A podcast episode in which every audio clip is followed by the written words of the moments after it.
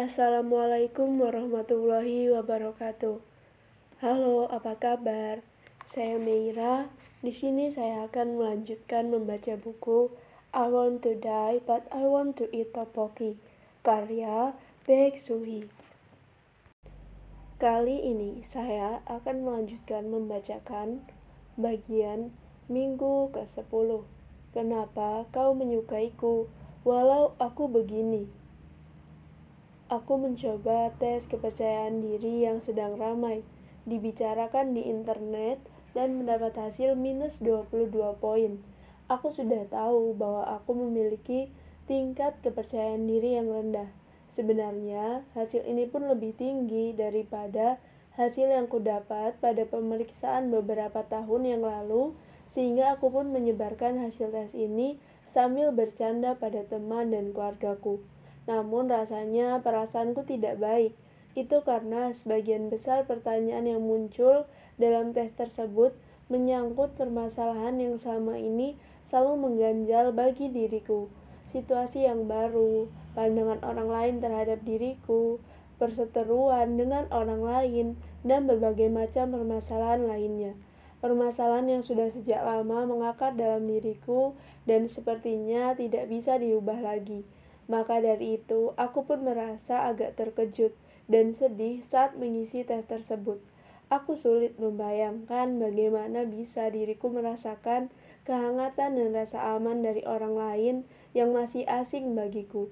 Aku juga tidak tahu cara agar aku tidak menyalahkan diriku sendiri terkait kelemahan dan kekuranganku.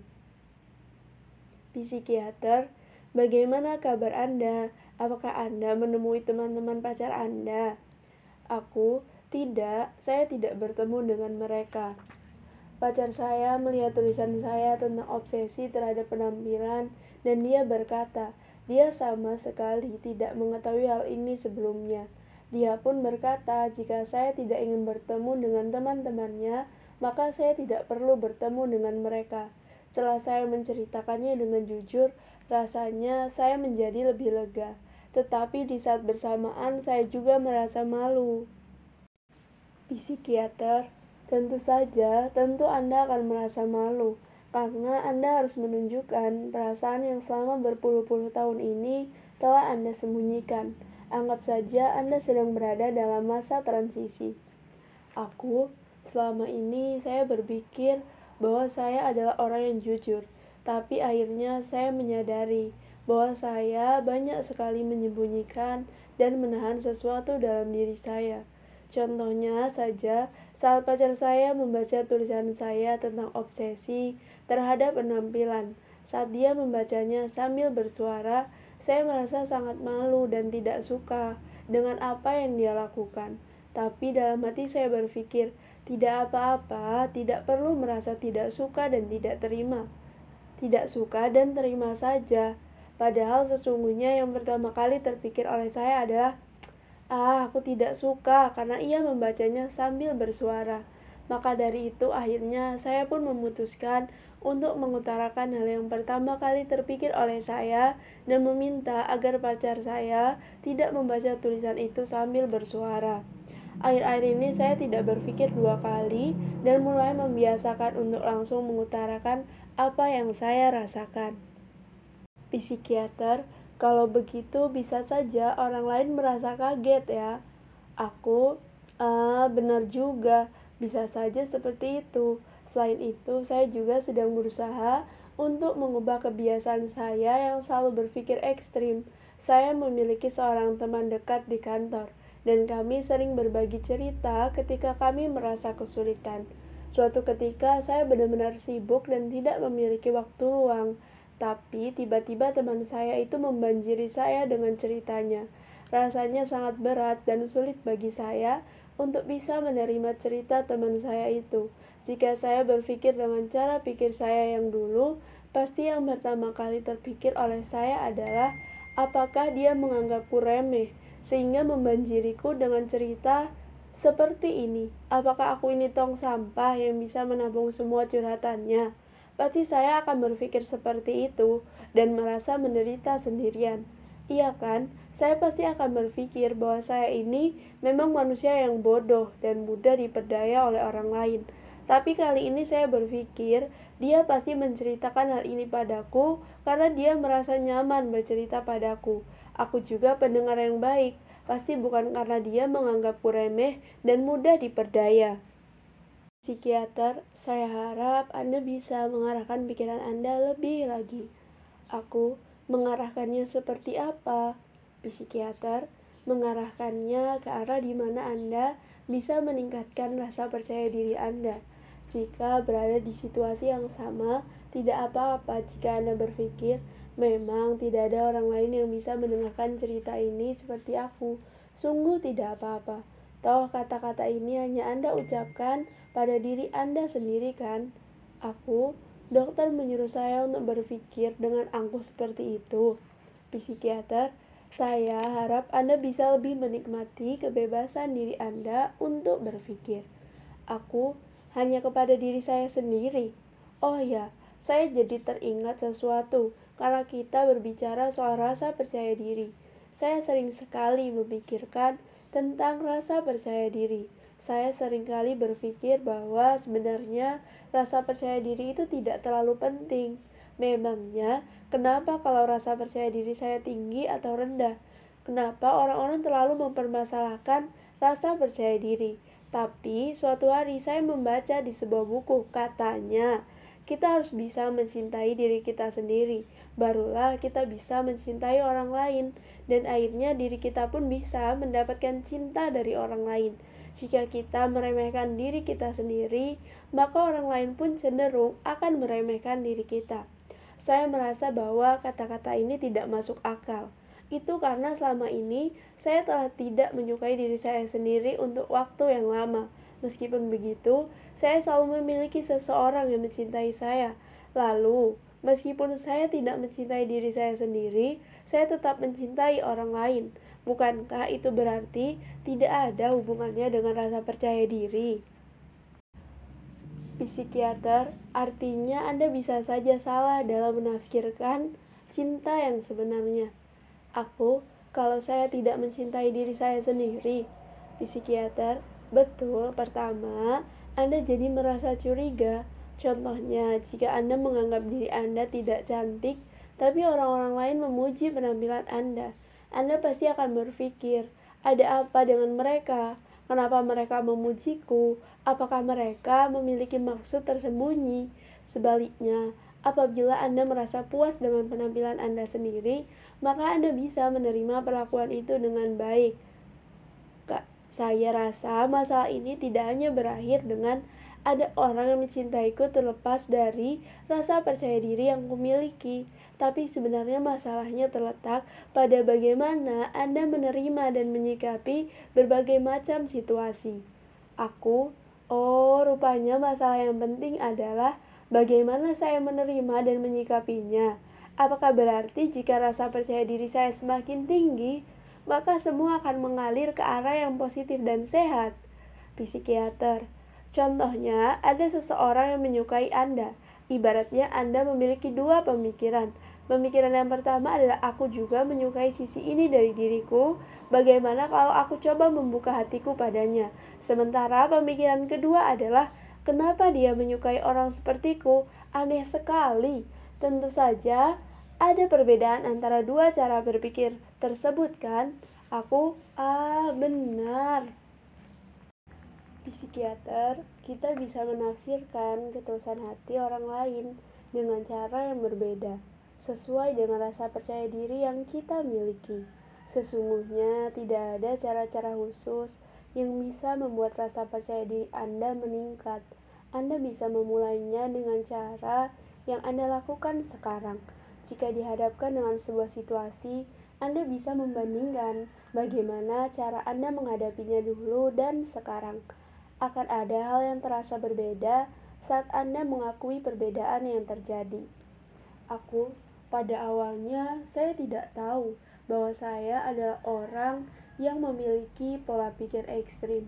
Jika orang lain mengatakan pada saya bahwa pola pikir saya terlalu ekstrim, saya cenderung mengatakan pada mereka, "Kalian berkata seperti itu karena kalian tidak tahu saja. Psikiater, orang-orang yang berpikiran seperti itu pun terbagi menjadi dua kategori.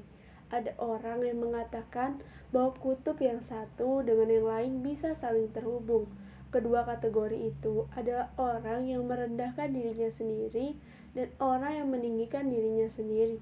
Jika mereka harus berusaha menemukan jalan tengah, bukankah orang yang merendahkan dirinya sendiri memiliki kemungkinan yang lebih besar untuk menjadi lebih baik dibandingkan dengan orang yang terlalu mencintai dirinya? Aku, apakah orang yang terlalu mencintai dirinya sendiri lebih sulit untuk mencapai jalan tengah?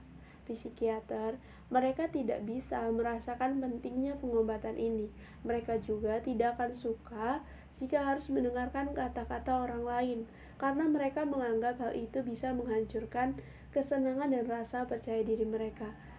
Ada juga orang yang datang ke sini hanya sekedar ingin mendapatkan pengakuan bahwa baik-baik saja, mereka juga merasa bahwa orang lain merasa iri pada mereka. Aku, orang-orang seperti itu rasanya akan sulit untuk menjadi lebih baik. Itu karena mereka menganggap semua hal sebagai rasa iri atau cemburu. Psikiater, mereka membentuk diri mereka yang baru secara tidak sadar untuk mengatasi rasa percaya diri yang rendah atau bisa juga mereka mengubur sisi diri mereka yang tak disukai dan lebih menonjolkan sisi yang lain. Meskipun mereka bertingkah seolah mereka memiliki rasa percaya diri yang tinggi, mereka juga mudah sekali terluka. Aku, oh begitu. Ketika psikiater, ketika sudah mencapai tahap megalomania, gejala yang paling sering muncul adalah mania Gejala ini muncul untuk mengalahkan perasaan sedih dan depresi yang parah. Jika kemarin seseorang terasa baik-baik saja, tiba-tiba hari ini Anda merasa bahwa orang itu seperti gila. Itu adalah tanda dari mania. Jika skizofrenia muncul secara perlahan, mania muncul secara tiba-tiba. Contoh yang lebih ekstrim, orang tersebut mungkin akan menganggap dirinya adalah Yesus atau Buddha. Ada juga orang yang bersembunyi sambil berkata, ada seseorang yang ingin melukai dirinya. Aku, ah, rasanya seperti benar-benar jadi gila. Tapi aku tidak tahu kenapa tiba-tiba kami jadi membahas mania. Psikiater, tapi gejala itu tidak berlangsung lama. Meski begitu, ketika orang tersebut kembali sadar, dia bisa merasa lebih menderita.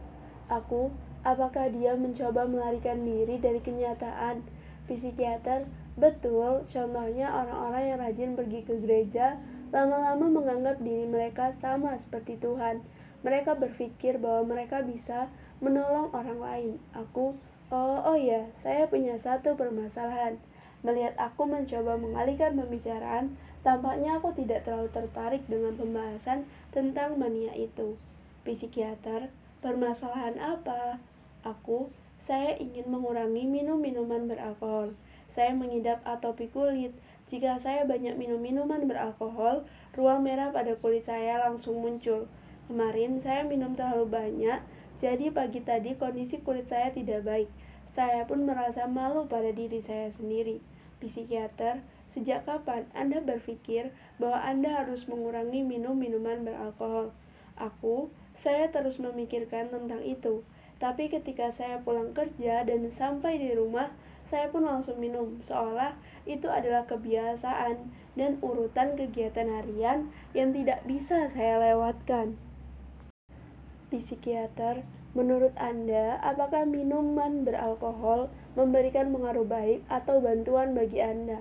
Aku, saya menikmati saat-saat pikiran saya menjadi samar karena minum minuman beralkohol. Psikiater, apakah dengan begitu hati Anda menjadi lebih nyaman? Aku, iya, hati saya menjadi lebih nyaman. Saya pun menjadi lebih lancar saat menulis sesuatu. Psikiater, kalau begitu bisa dikatakan bahwa minuman beralkohol adalah salah satu alat bantu agar Anda bisa menulis dengan baik ya. Aku tidak sepenuhnya begitu juga. Meskipun sebenarnya ada kalanya aku minum minuman beralkohol karena aku ingin menulis. Rasanya lebih sering aku minum hanya karena aku ingin minum. Psikiater, Anda tidak dalam kondisi mabuk saat menulis kan? Aku tentu saja jika saya mabuk tidak akan ada yang berjalan lancar, baik itu menulis maupun hal lainnya. Di saat saya sudah mabuk seperti itu, saya tidak akan bisa mengendalikan diri saya dan akan terus minum. Psikiater, meskipun Anda minum sendirian, aku kadang juga begitu, tapi saya lebih tidak bisa mengendalikan diri saya jika sedang minum bersama teman saya yang juga suka minum. Psikiater, kalau begitu Anda tinggal tidak usah menemui teman Anda yang seperti itu. Aku Begitu ya, apakah ada orang yang datang ke sini karena ingin berhenti minum minuman beralkohol? Psikiater, iya. Aku, cara apa yang mereka coba? Psikiater, jika ketergantungan mereka pada alkohol sangat parah, sampai mereka merasa cemas dan tidak nyaman jika tidak disuapi alkohol. Tentu saya menyarankan agar mereka dirawat di rumah sakit jika tidak separah itu, saya biasanya memberi resep obat yang bisa menekan impuls yang dihasilkan oleh alkohol. Aku, saya juga ingin makan obat itu. Psikiater, jika alasan Anda minum minuman beralkohol adalah untuk menenangkan diri Anda, maka setelah Anda sadar, Anda akan merasakan gejala seperti putus obat. Orang-orang juga menggunakan obat yang berfungsi menenangkan dan mencegah munculnya Gejala putus obat sama seperti ketika Anda merasa mabuk karena minum minuman beralkohol. Aku, apakah saya tidak terlalu parah sehingga tidak perlu minum obat? Saya merasa minuman beralkohol itu enak. Psikiater, iya, lagi pula Anda kan tidak berpikir untuk berhenti total minum minuman beralkohol. Aku, iya, saya sangat menyukai minuman beralkohol. Psikiater, Anda hanya ingin minum secukupnya saja kan?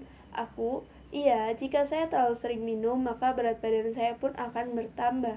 Sebenarnya saya ingin minum hanya pada akhir pekan, tapi sulit sekali untuk membuat niat itu menjadi kenyataan. Psikiater, tentu berbeda ketika Anda minum minuman beralkohol karena perlu dengan ketika Anda minum hanya karena kebiasaan. Saya rasa Anda butuh niat yang kuat. Jika tidak berhasil, mungkin barulah Anda mencoba untuk minum obat. Mungkin akan lebih baik juga jika Anda mengurangi frekuensi bertemu dengan teman Anda yang menyukai minum beralkohol. Aku baik. Kehidupan. Aku mengakui duniaku yang hanya terdiri dari dua bagian saja dan mulai mencoba untuk membelokkan arah pikiranku. Meskipun aku masih sering berpikir secara ekstrim terkait dengan hubunganku dengan orang lain, terutama hubunganku dengan pacarku. Aku percaya aku akan segera menjadi lebih baik. Aku masih suka minum minuman beralkohol. Aku tidak datang untuk menjalani pengobatanku selama dua minggu karena ada perayaan ulang tahun ke-80 nenekku dan pernikahan kakak sepupuku. Aku tidak tahu apakah penyebabnya karena aku tidak melakukan konsultasi atau bukan, tapi aku merasa sakit kepala. Aku juga menangis tanpa alasan. Aku mengalami situasi yang sulit dan dipenuhi kecemasan. Setelah sekian lama, aku pun mulai membaca berbagai kasus sosial seperti kasus Lee Yong Hak. Kasus Lee Yong Hak adalah pelaku tindak kriminal pembunuhan terhadap siswi SMP di Seoul, Korea Selatan, dan lain-lain. Mungkin karena itu, jiwa dan ragaku terasa menjadi lebih lemah. Aku pun kembali menjadi sensitif. Rasanya aku ingin memarahi bapak-bapak yang sembarangan merokok di tengah jalan yang dipenuhi orang. Selama 30 menit aku melihat perokok di jalan dan semuanya bapak-bapak. Benci, aku benar-benar benci dan tidak suka akan hal itu. Sekian audiobook kali ini. Terima kasih telah mendengarkan. Wassalamualaikum warahmatullahi wabarakatuh.